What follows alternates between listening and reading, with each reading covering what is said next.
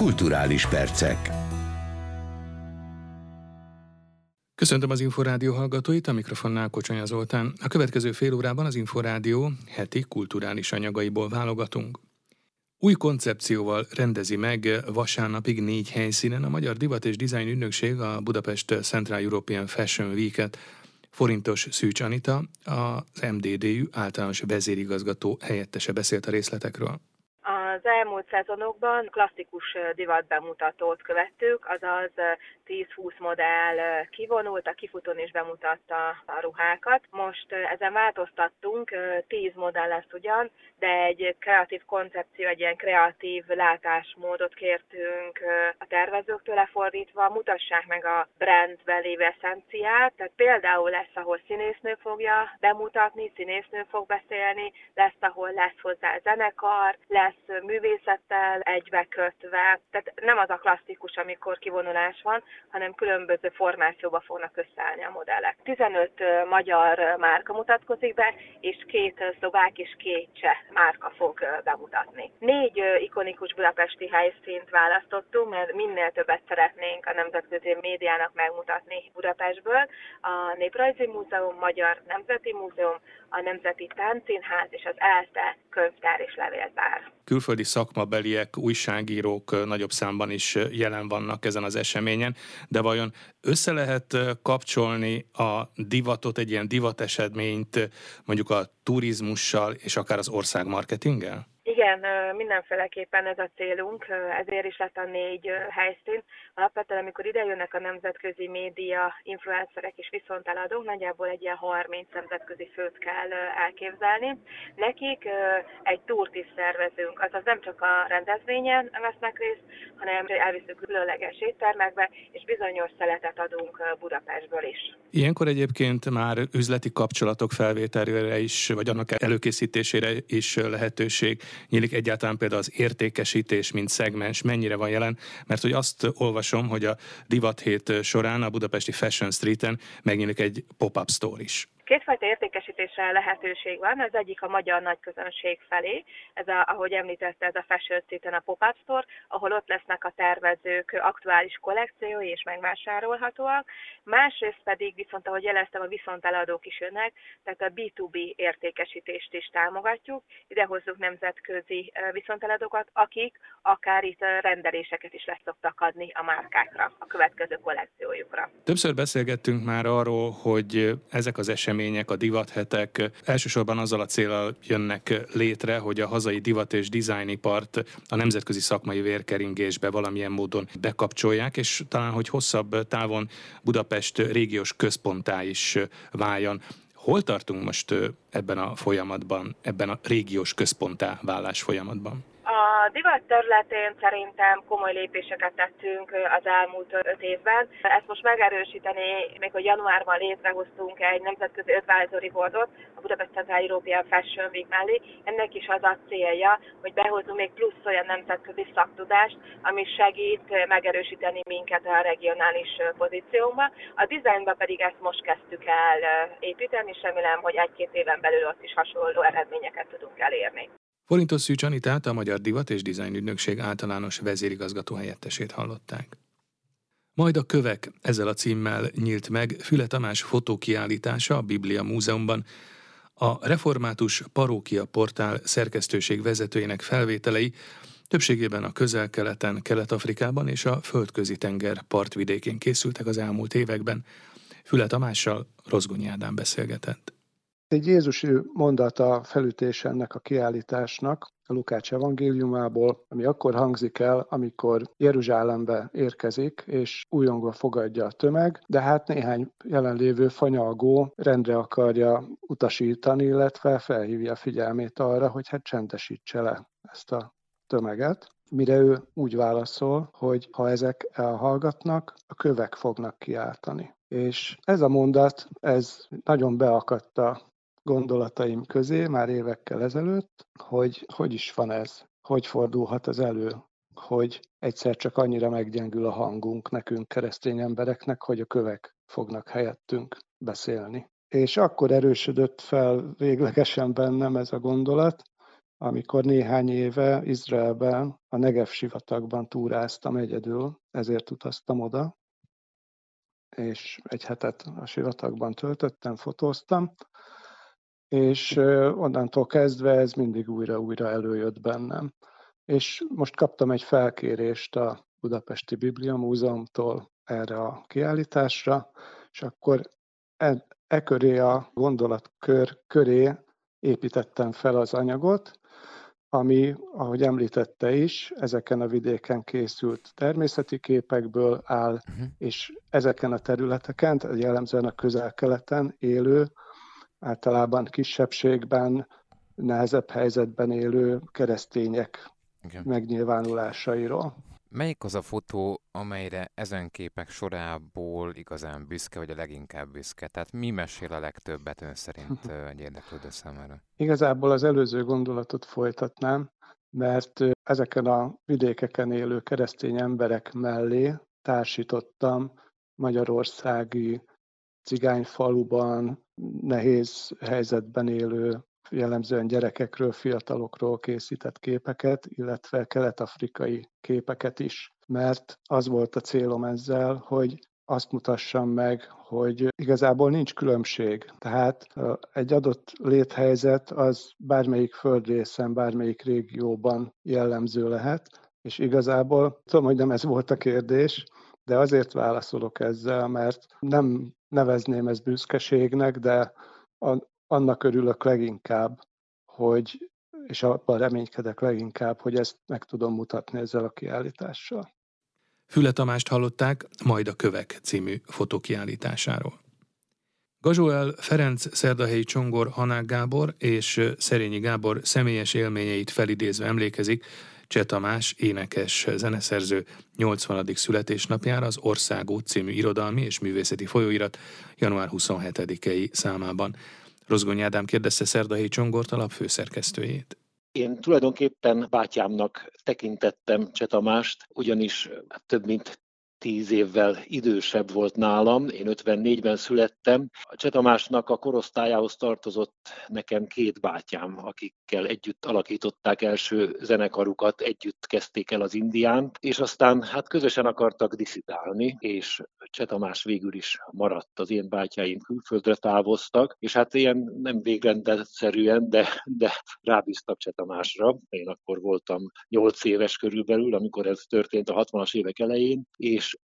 hát Cseh Tamás ezt komolyan vette, nem kötelességből, hanem látott bennem is fantáziát. Együtt csavarogtunk, együtt jártunk Lengyelországba. 68 tavaszi szünetében én hetedikes voltam, azt hiszem akkor autóstoppal vitt Lengyelországba, aztán következő évben Erdélybe, az indián táborokba is ott voltam.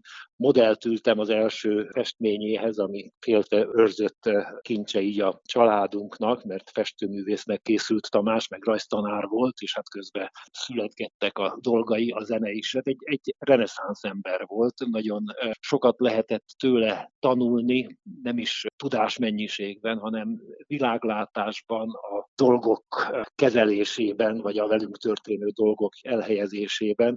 Szóval én nagyon sokat köszönhetek Tamásnak, és hát igyekeztünk ebben a lapszámban, hát nem csak ilyen személyes dolgokban, hanem elhelyezni őt a magyar kulturális művészeti életben. Négy cikk foglalkozik az országút legfrissebb számában Cseh Tamással. Az egyiket Gazsó Ferenc írta, ő a szerkesztőbizottságunknak tagja, és hát rendszeresen publikál alapba. A másik szerző Hanák Gábor, aki a Cseh Tamás archívumot vezette sokáig, és történész helyezi el tulajdonképpen Tamást idézőjelem mondom tudományos megközelítéssel egy olyan helyet foglal el a magyar művelődés vagy kulturális életben, amely egyedülálló, mert tulajdonképpen a könnyű zene és a, a magas művészet határterületén élt, alkotott szerzőtársával, Bereményi Gézával együtt, és nagyon-nagyon sokaknak, az én generációmnak, egy nálamnál idősebb generációnak, és hát a, a későbbieknek is a dalok adják a tűrésképességnek a megerősödését, a, a dolgok fajsúlyuknál kezel, fogva kezeléséhez az erőt, nem évülnek el a dalok, ami, ami egy, egy, egy, egy egy csoda számomra, tehát 80 éves lenne, nincs itt közöttünk, de a dalok itt vannak, és, és nem fakultak ki. Tehát egészen élő a Csetamási hagyaték? Én azt hiszem, hogy igen, és ugyanúgy, mint egy, mint egy igazi nagy költőnek az alkotásai, mert ez egy kollektív alkotás, mert zenével, szöveggel egyik se él meg a maga lábán, se a zene, se versként az, ami elhangzik, és a kettő együtt se Tamás előadó művészete színészi adottságai révén ugyanúgy hatnak, és ugyanúgy lejön a mai hallgató számára az az üzenet, amely gazdagítja az életet, és van egy pár szám, amit később hallgattam meg, meg hallottam először például a Szénatér, ami egy olyan időszakban készült, amikor nem voltunk közvetlen kapcsolatban már, e, és nem követtem úgy nyomon, hát e, olyan reveláció, ahogy a történelemhez hozzáállnak. A minden szempontból nagyon eleven, és hála Istennek e, próbálják őt nem utánozni, hanem újraélni, és sok előadó énekli a számait, ami mind jó, de az igazi az, amikor, amikor őt hallgatjuk, és egy-egy ilyen évforduló, mint a 80. születésnap, erre egy fontos lehetőség, hogy áttekintsük ezt az örökséget, és hát továbbadjuk. Ez szolgálja az országútnak ez a száma. Szerdai Csongort az Országút című irodalmi és művészeti folyóirat főszerkesztőjét hallották. A gondoskodás fogalmát és a megújuló digitális látogatói élményt állítja 2023-as évadának fókuszába a Ludwig Múzeum. A programokról Rozgony Ádám beszélgetett Fabén Júlia igazgatóval. Nyílik Lengyel Andrásnak a kiállítása, aki mindig egy nagyon, illetve összességében egy nagyon érdekes gondolat köré, a felhő köré csoportosította teljes művészetét. Felhő múzeumot is ő alapította meg, egy személyes múzeum és kizárólagos az övé, és ezt a kiállítást, ennek a generációnak a munkásságát már igyekeztünk eddig is figyelemmel kísérni, tehát akik a 70-es évek vége fele végezték el a főiskolai tanulásaikat, tehát András is ehhez a generációhoz tartozik, sok alakuláson ment át. Utána tulajdonképpen a Ludwig hálózaton belül készült kiállítás lesz látható, Wolf Fostel, a Fluxusnak a fene gyereke, tehát radikális, szinte anarchista képzőművész a 60-as évekből, német. Az ő gondolatai, az ő meglátásai és az ő világlátása fűzte Boris Lurihoz, egy eddig itt Európában teljesen ismeretlen művészhez, aki orosz, zsidó, lett emigránsként, jutott el 45 után Amerikába az édesapjával, a ketten voltak túlélői a vészkorszaknak. Az egész életműve arra épült föl, hogy a, a tömegmédia butító viselkedésével szemben tegyen le megjegyzéseket, határozott pozíciókat az életről, az erkölcsről és az emberiség elleni harc megszüntetéséről.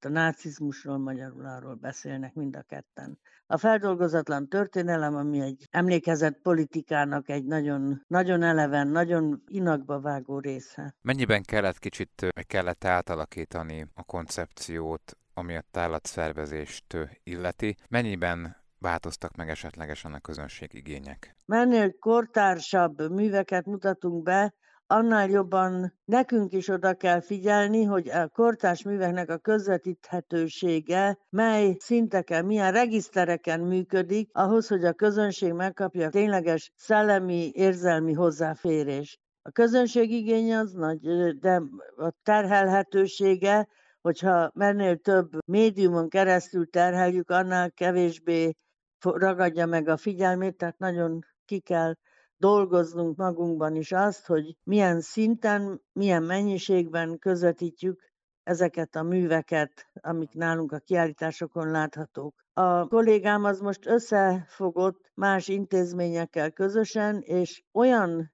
értelmezési tolmács munkát vállalnak, vállaltak, ahol a szakszövegek, nehezen érthető szakszövegeket ténylegesen érthető, egymondatos szellemi fogyatékosok számára is, de értelmezési nehézségekkel küzdők számára is lehetővé teszik.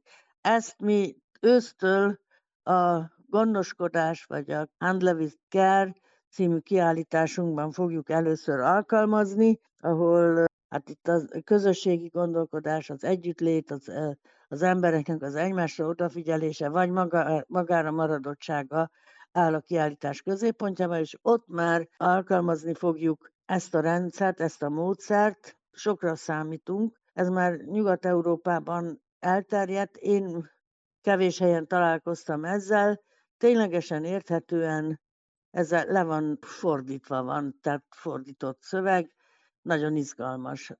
Fabin Júliát, a Ludwig Múzeum igazgatóját hallották. Száz éves múltra tekinthet vissza Magyarországon a jazz, de nagykorúvá válása, kulturális integrációja csak néhány évtizede kezdődött. Ezt az akadályokkal kikövezett folyamatot követik nyomon a Magyar Jazz Napló című könyvbe foglalt elemzések, koncertbeszámolók, hanglemez kritikák, muzsikus portrék és interjúk. Rozgony Ádám a kötet szerzőjével Turi Gáborral beszélgetett. Én inkább közvetítőnek tartom magam, és tulajdonképpen egész életében én is szerettem volna elérni azt, hogy, hogy úgy fogalmazzak, hogy az egy szélesebb körrel is el tudjon jutni. Tehát ezt a kettőt próbáltam ötvözni, hogy legyen szakszerű valamilyen módon, de azért érthető legyen a szélesebb közönség számára. Én a jazznapokról aztán elkezdtem írni rendszeresen, tehát kritikákat, és a 80-as években a bejelentkeztem a Magyar Nemzetországos Laphoz, ahova időnként írtam írásokat, minden évben kiártam Varsóba a jazz fesztiválra, ahova egyébként nagyon sok kelet-európa is elment, az egy találkozóhely volt. Azokról is beszámoltam, aztán létrejött a Jazz című periódika Gonda János szerkesztésében, ott már lehetett hosszabb anyagokat közölni, hosszabb beszámolókat is, a mondjuk a Debreceni Jazz napokról, inkább szakmai jellegűeket. És aztán a 90-es évek végén létrejött ugye a Gramafon című zenekritikai folyóirat, amelynek én kezdetektől munkatársa voltam. Itt már azért azt mondhatnám, hogy havonta, mert először még havonta jelent meg, ma már ritkábban, akkor minden számban egy-két-három CD-ről publikáltam kritikákat. Mi jellemezte régen a hazai jazz életet, és mi jellemzi most? Nagy a különbség? Hát nagy különbség van.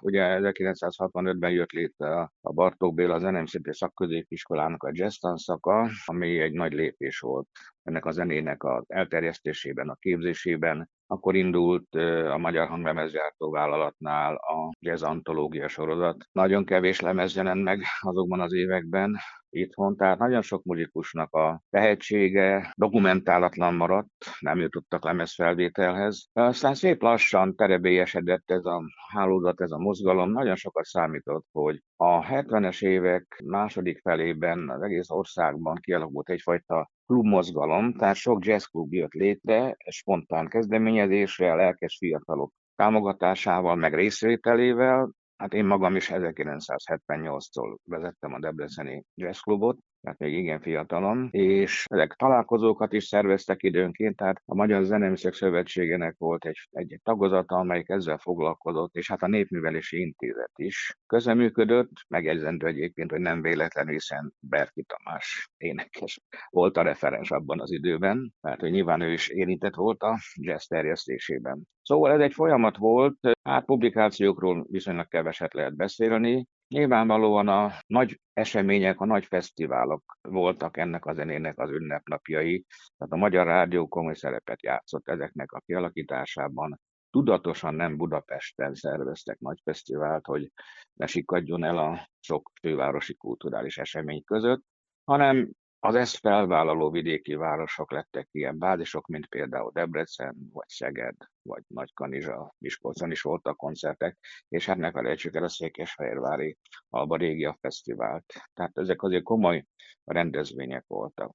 Hogy közben mi zajlott, hát az bizony nagyon szorványos volt, nagyon esetleges, ahol éppen akadtak olyan népművelők, olyan lelkezene barátok, akik ezt fölvállalták, kezdeményezték, és még forrásokat is tudtak hozzá teremteni, akkor ott volt némi jazz élet. Most már Budapesten van több olyan klub, ahol napi rendszerességgel szól a jazz, mondjuk kifejezetten erre a célra jött a Budapest Jazz Club, vagy az Opus Jazz Club, de említhetném az IF kávézót, vagy a Jédermont, mert ezek nagyon fontos helyek, és tényleg rendszeres fellépési lehetőséget biztosítanak nagyon sok muzsikusnak. Megmaradt egy-két nagy rendezvény vidéken, többek között a Debrecen is, vagy említhetném mondjuk az utóbbi időben fölfutott palóznak egy jazz pikniket, aminek csak átvitelesen van köze a jazzhez, mert hát inkább populárisabb zenéknek adnak teret, de hát nagyon népszerű rendezvény lett. Tehát egészen más dimenzióba került a jazz, miközben azt a korábbi kicsit politikai motivált jellegét elvesztette, ami ugye a bezárt országban így a szabadság képzetéhez kötődött. Most már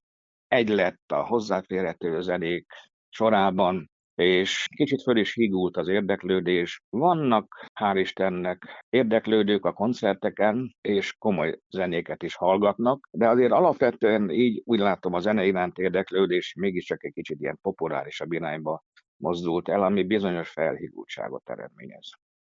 Turi Gábort hallották Magyar Jazz Napló című kötetéről. Az elmúlt fél órában az Inforádió heti kulturális anyagaiból hallottak válogatást, a felelős szerkesztő Szatmári Katalin, valamint a szerkesztő Rozgonyi Ádám nevében is. Búcsúzik a műsorvezető Kocsonya Zoltán. Köszönöm, hogy velünk tartottak. A kulturális perceket hallották.